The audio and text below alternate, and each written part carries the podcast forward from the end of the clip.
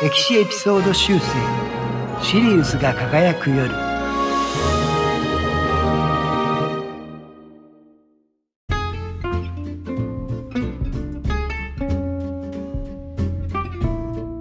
こんにちは。シリウスが輝く夜第25回目です、えー、そして猛将軍のシリーズとしては、えー、6回目そして最終回です。さあ縁の将王の悲願を叶えるべくいよいよ楽器に率いられた5カ国連合軍が西の国に侵攻していきます。これをですね再生の戦いと言いますけれども今回はこの再生の戦いの話から始めていきましょうでは早速本編です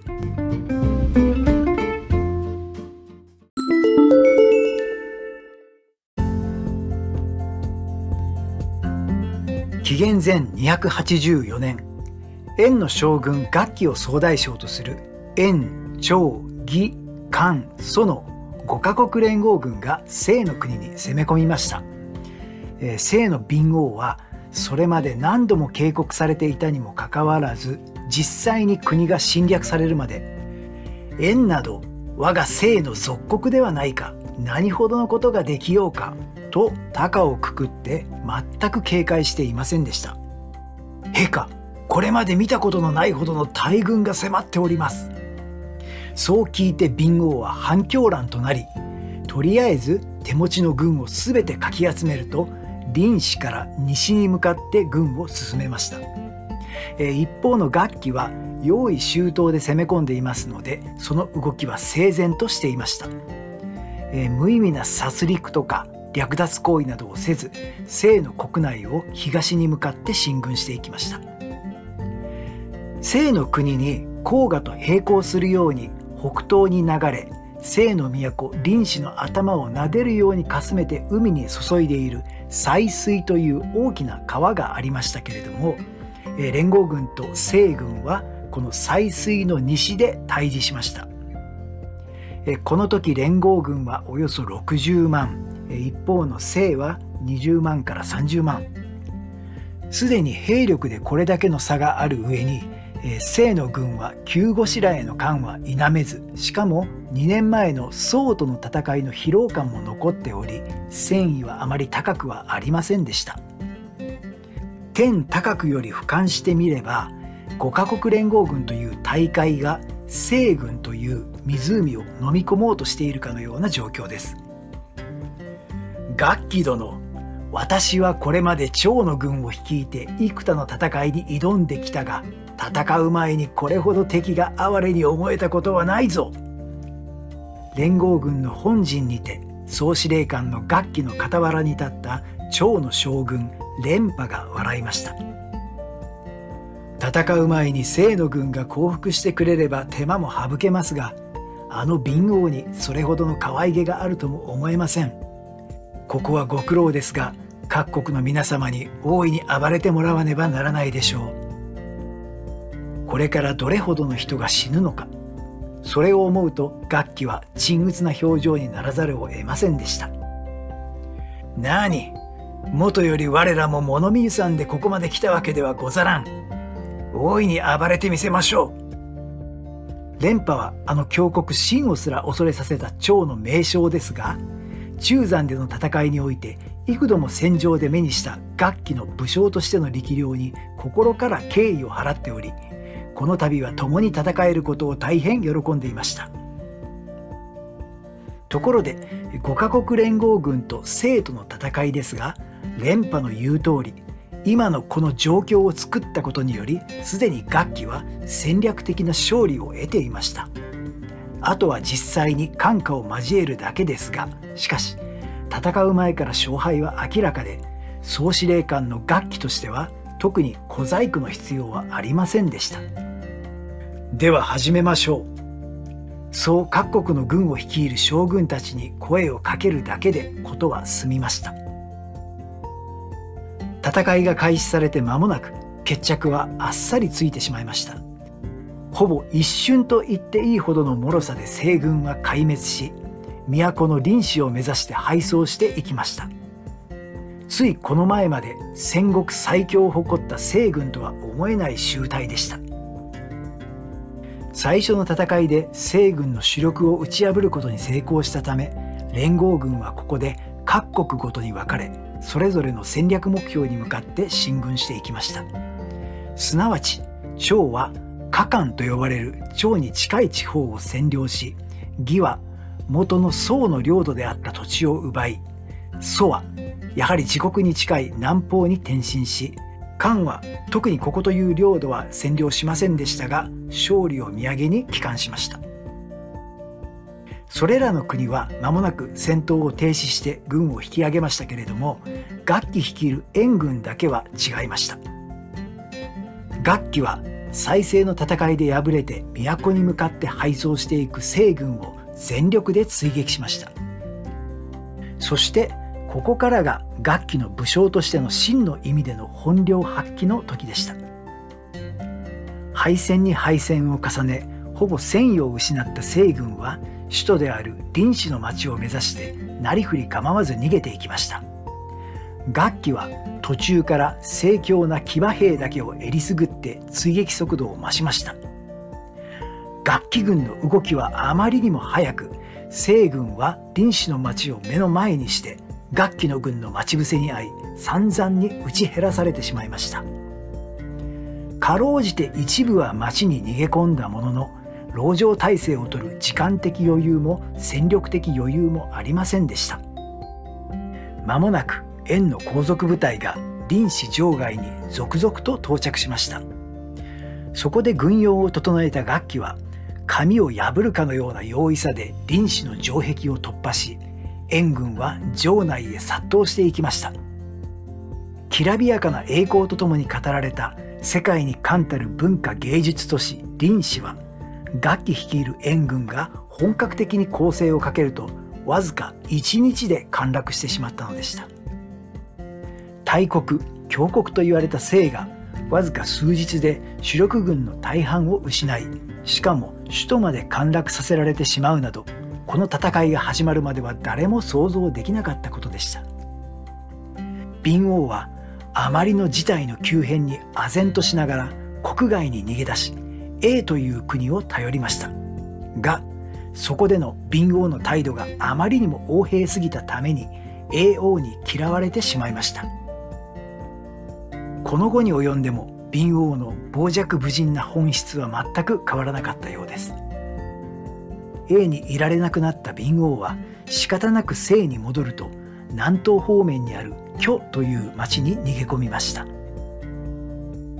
一方敏王に放棄されてしまった臨死ですが楽器は町を制圧すると一切の乱暴狼藉を禁止し治安の維持に努めました。どれほどひどい目に遭わされるのだろうかと戦々恐々としていた臨死の住民は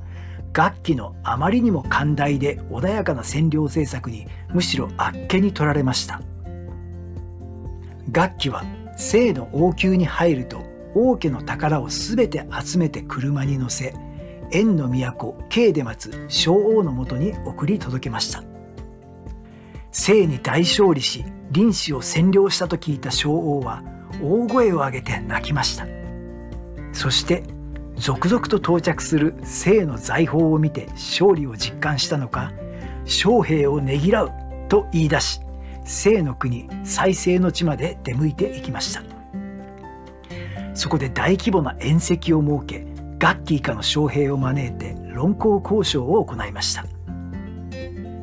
将王は清の地で再会した楽器の手を取ると将軍にはどれほど感謝してもしきるものではない。と涙を流し恩賞として小国という町を授けました。よってこれ以降楽器は小国君とも呼ばれることになります。論功交渉の後楽器は言いました。陛下過分なるお言葉と褒美をいただき好みは感激に震えております。しかし性の暴虐によって縁が受けた屈辱は未だ十分にすすがれてはおりません。ただ臨死を落としたに過ぎず敏王も生きております。今しばらく国にて吉報をお待ちくださいますように。そう言われて昭王は満足して円に帰国しました。性攻略の第一段階は終了しました。しかしそれは全体から見るとまだ序盤に過ぎません。楽器は小王を見送ると覚悟を新たにして清の国全土の制圧作戦に取り掛かりました。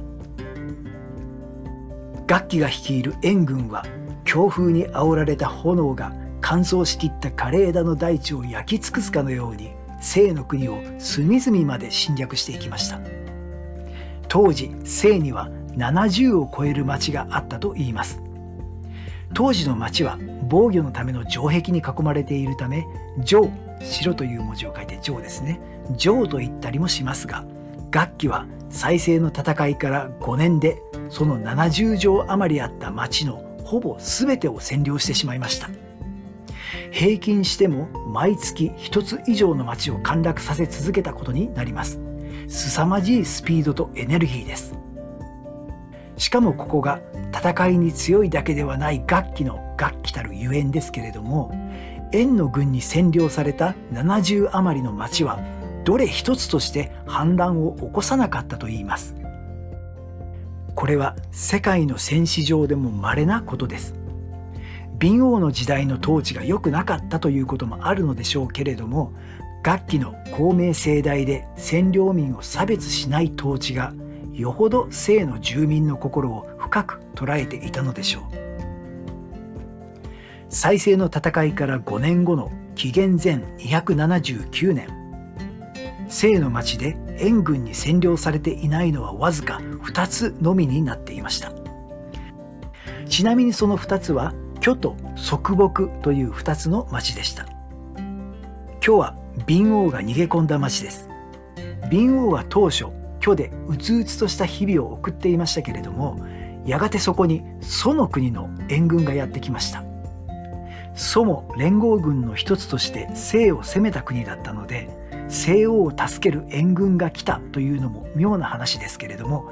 この時の楚の王様である慶城王はさすがにこの戦いで西が滅亡するとは思わなかったのでこの機会に西を楚の支配下に入れてしまおうと窮地に陥った西に手を差し伸べたのでした。それに楽器の軍があまりにも強くて勝ちすぎるのでこのままでは円に生を取られてしまう。と慶女王は危機感を覚え生に力を貸してそれを阻止したいとも思ったのでしたこの時祖軍を率いていたのは当主という将軍でした。まあ、一説には同志とも言いますがここでは当主と呼びますね。え当主はその高官でかなりプライドが高く野心も強い人でした。そのため敏王とは相性が最悪でした。もともと生と祖は仲が悪かったということもあり敏王は助けに来てくれた祖の国を火事場泥棒としか思わずに見下して横柄な態度を崩しませんでした。当主はそんな敏王に腹を立てついに暗殺してしまいました。しかしこうなると当主は慶城王の命にも背いたことになるため完全に開き直って楽器に使いを送りました。そして2人で共に生を治めようではないかと持ちかけました。当然楽器は拒否しました。身体が極まって困惑した当主ですけれどもその悩みも長くは続きませんでした。なぜなら当主が敏王を殺害したことを知って激怒した姓の役人により当主は殺害されてしまったのでした。義教心とか忠誠心が大切にされた時代たとえ敏王が暴君だったとはいえ自分たちの国王に対して命がけで忠誠を誓う者も少なからずいたのでした。祖軍は将軍が殺されてしまったため居を離れ帰国してしまいました。居の町には実は敏王の他に密かに敏王の子である宝生という青年も隠れていました、えちなみに宝生っていうのはですね法律の方に文章の章と書いて宝生ですね。この宝生は祖軍がいるうちは平民に姿を変えて潜伏していたのですけれども、え、祖軍が去ってからは本来の身分を明かして敏王の後を継ぎ女王として、え、即位しました、え、ちなみに女王の女王という字はちょっと難しいんですけれども、え例えば謙譲語とかのね女王の字からごんべんを抜いた字だと言ったら分かりますかね。はい。女王って聞くとねなんか言葉だけだと女の王みたいに思われますがその女王ではありません。はい、えー、余談でした。女王は巨の町で清の家臣団と軍の残党を集めて防衛体制を固めました。巨は町としては城壁も大きくて頑丈で防御力が高かったために楽器は無理に攻め落とすことはせずじわりと包囲したまま兵糧攻めという方針を取りました。またもう一つ占領されずに残っていた側木の町なんですけれどもこちらはですね巨ほどは防御能力は高くはありませんでしたがその代わりにですね援軍に対抗する軍を組織して防衛戦を指揮する優秀な将軍がいました。その将軍の名前は伝丹と言います。ちなみに伝丹は田んぼの田にえ、単純の単と書いて伝丹ですね。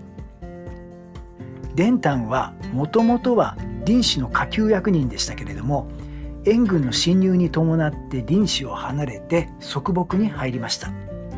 そしてここでよく住民を組織して防衛戦に功を挙げたために住民に押される形で将軍となったという、まあ、少々型破りな経歴の持ち主でした。側木は巨とは違い時には援軍に城壁を乗り越えられるということもありましたけれども伝丹はよく対応して何とか敵を撃退しながら今に至っていました。この側木に対しても、楽器は無理な力攻めを控えました、まあ、いずれ囲んでいれば町が落ちるのは時間の問題です。無駄な損害を出す意味はないと思ったのでした。ところが残り2条となってから急に占領速度が落ちたようにも思える楽器の戦いぶりを見て、えー、円の国内で楽器を残言する者が出てきました。ある宴会の席で普段から楽器の評判が高いことに不満を持っていた男が将王に向かってこう言いました「陛下ここまで破竹の勢いで七十数条を落としてきた楽器将軍がなぜ残りが2つになってから足踏みをしているかお分かりですか？落とそうと思えばすぐにでも落とせるのですがしかし町を全て落とせば楽器は円に帰ってこなければならなくなります。楽器は生にとどまってかの地で王になろうとしておるのです。男は意地悪そうな表情を浮かべて言いました。将王はそのものをそばに呼んで言いました。かつて世は力のない王であり徳もなく知恵もなく縁が被った屈辱を晴らすこともできず悔し涙を流す日々だけが続いていた。しかし縁に現れた楽器将軍はそんな世を励まし国外に使いし兵を鍛えついには軍を挙げると強大なる生を打ち破り絶対にかなわぬと思っていた我が悲願を叶えてくれたのだ。それによって祖先の仇を討てたことで世は十分である。将軍が落とした町は全て将軍のものであり縁のものではない。むしろ将軍が生の主に収まり縁と友好関係を築いてくれるのであればこれほど嬉しいことはないのだ。しかるに汝は我が大恩人たる楽器将軍を誹謗し恥ずかしめるとは何事か。そう言って将王は自ら剣を抜き楽器の残言をしたその男を切り殺してしまいました。さらに将王は同じような残言をする者が現れないようにわざわざ楽器に使いを送りどうか生の国を治められますようにと伝えました。もちろん楽器は断りました。楽器は王になろうと思えば簡単になれました。兵を掌握しており占領統治もうまくいっていて住民からは慕われ猿王からは占領した土地を全て治めてもよいとまで言われているのです。しかし楽器の望みはそこにはありませんでした。真偽を尽くして自分を認めてくれた人のために働き決して人の道にそれたことをしない。損得ではなく自分の信念に準じる。かつて孟将軍が連合軍の総大将が楽器でなければ自分は賛同しないと言ったのはそういう楽器の人物を信頼したからでした。すなわち楽器であれば清の軍を打ち破って燕王を除いたとしても清の民を苦しめるような占領政策を取ることはないであろうと見込んだためでした。実際このままあと12年もすればいかに防御が堅かろうが側木も虚も楽器の軍に落とされ清は全て燕軍の占領下に置かれたことでしょう。しかし実際の歴史はそうはなりませんでした。なぜならこれから間もなく楽器を心から信頼していた円の将王が急に体調を崩し亡くなってしまったからでした。将王の後は息子の慶王が継ぎました。ところがこの慶王は父親に似ず心が狭く自己中心的でしかも大使の頃から楽器を嫌っており今や楽器が王を超える人望を集めていることをとても苦々しく思っていました。側木を守っていた清の将軍伝丹は援軍の様子が変わったことに気づきました。どうやら喪に服しているようでした。そこで探りを入れてみると円の将王が亡くなり後を継いだ慶王は楽器に好意を持っていないということを知りました。天はまだ生を見放していない。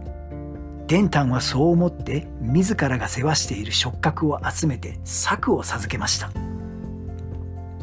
それから間もなく円の朝廷で楽器に対する暗い噂が広がりました。内容はかつてと同じです。楽器は生で王になろうとしている。もちろん伝丹が仕掛けた反感の刑でした。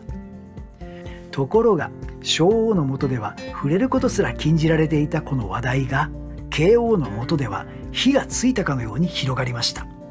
それは慶王がその噂を好んだからです。慶応にとっては噂が本当かどうかなどどうでもよかったのです。楽器を更迭する口実になれば十分でした。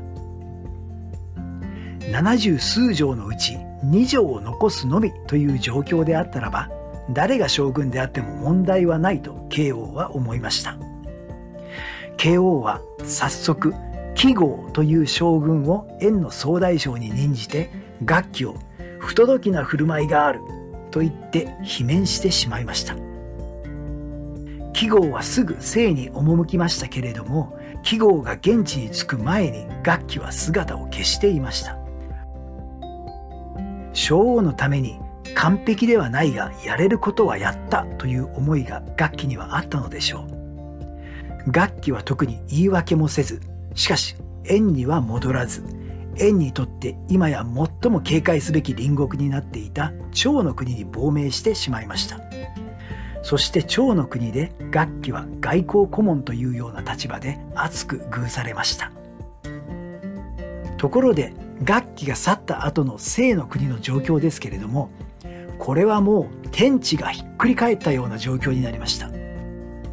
援軍から楽器が去ったと見た伝丹は兵士を隠すと城壁の上に女子供老人を登らせて降伏するので攻撃しないでほしいと懇願させました。しかも側木のある金持ちに円の将軍に向けてお金を渡すので町を占領してもうちの家は見逃してほしいと手紙を書かせました。側木の町がすっかり降伏に傾いていると思った援軍は油断して警戒を緩めました。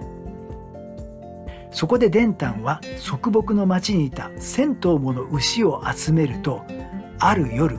角に剣を結びつけ尻尾には油に浸した足を結びつけるとその足に火をつけました。尻尾に火が燃え移って暑さのために狂ったようになった牛を伝丹は援軍に向けて放ちました。驚いたのは援軍です。夜の暗がりの中を頭に剣をつけ尻尾が燃えている千頭もの牛が突っ込んできたものですから援軍はすっかりパニックになって浮き足立ってしまいました。ちなみにこの作戦は後々下牛の刑と呼ばれました。下牛の刑とは火の牛の計略とかですね。下牛の刑と呼ばれました。燕軍が混乱している機会を逃さず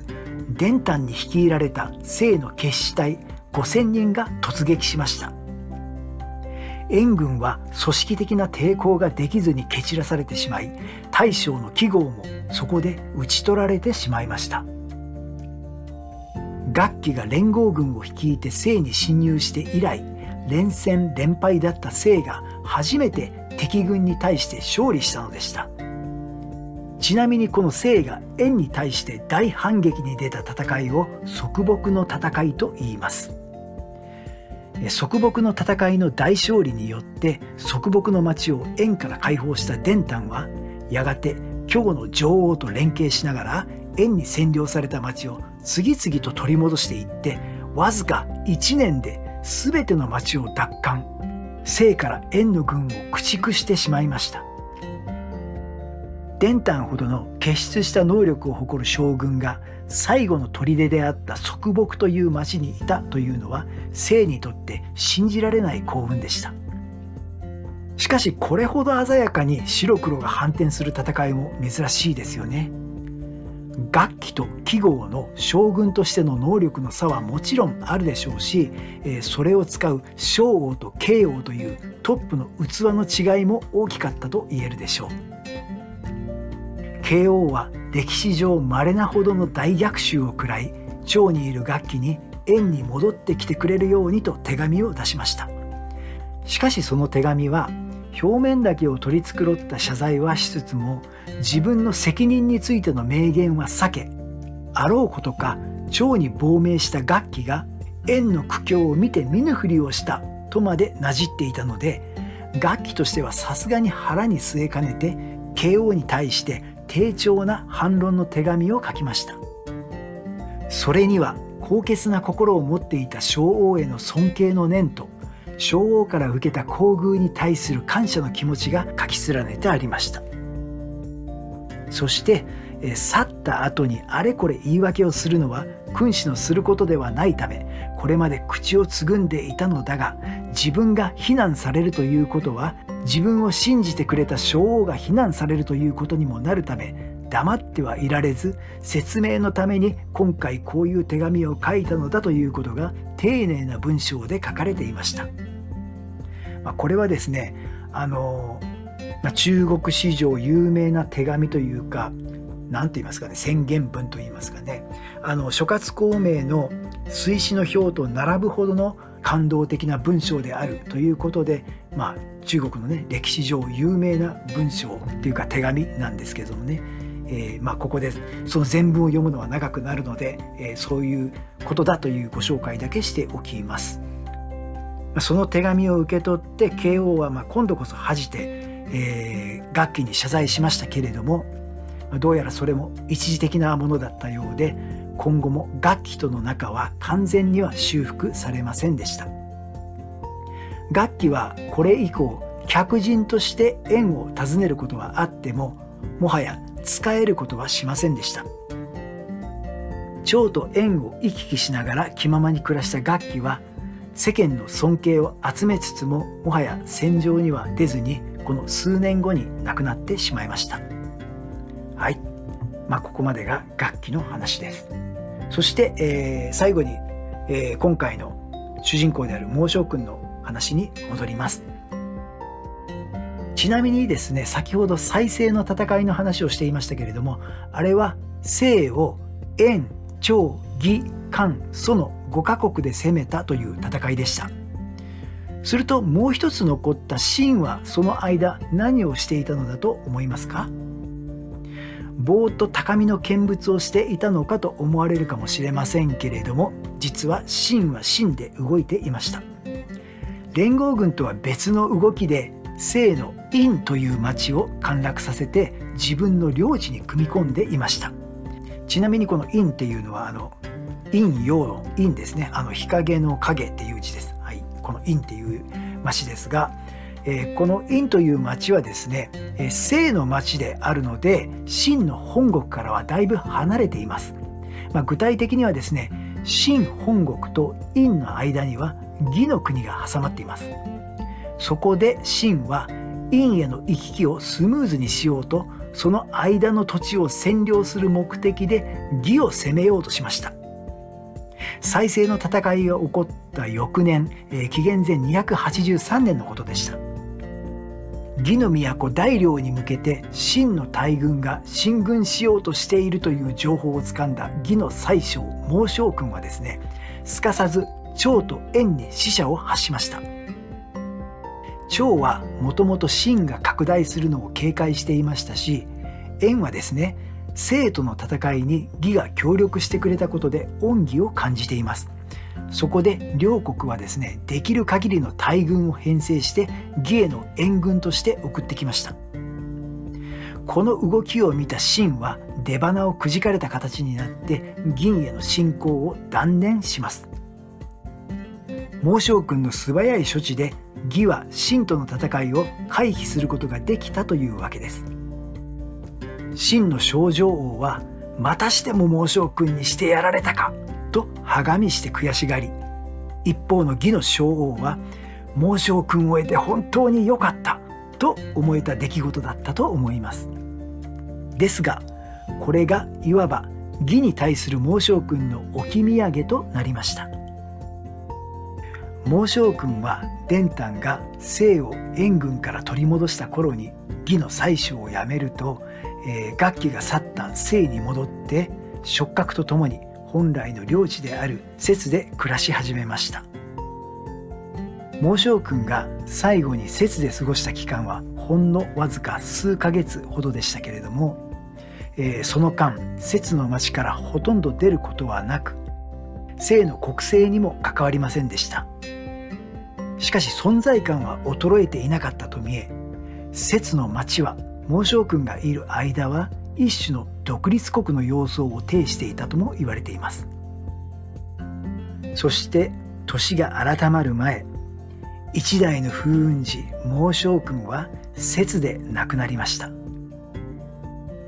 なお再生の戦いからの5年間で国力を大きく落としてしまった清はもはやトップに返り咲くことはなくこの後は真の一強時代に突入してやがて始皇帝による天下統一へと時代は流れてゆきます少女王と義前が白騎将軍を縦横無尽に暴れさせて周辺国を次々と打ち破っていくという時代に入っていきますけれどもそれはしかし何度も言うように孟将軍がこの世を去った後のことでした。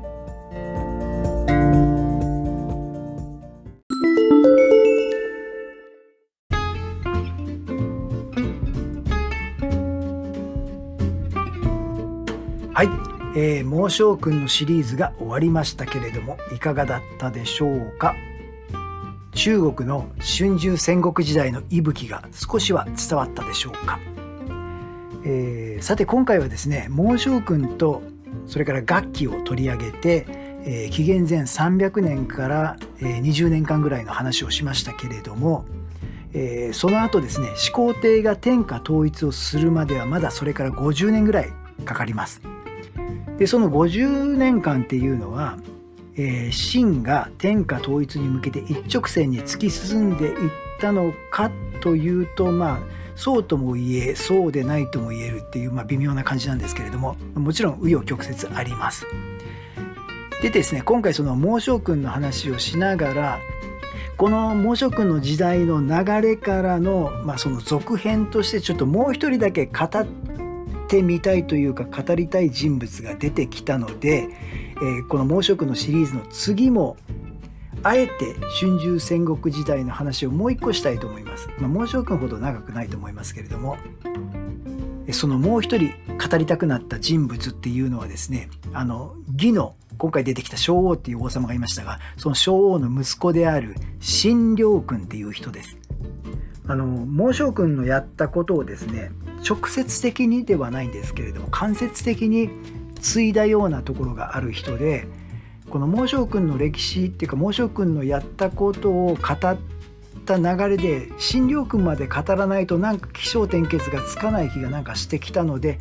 次回もですね、えー、中国の春秋戦国時代の話、えー、今度は新良君を主人公にした話をしたいと思います。ということで、えー、次回からもよかったら聞いてください。ということで今回はここまでです。えー、猛暑君のシリーズ終わります。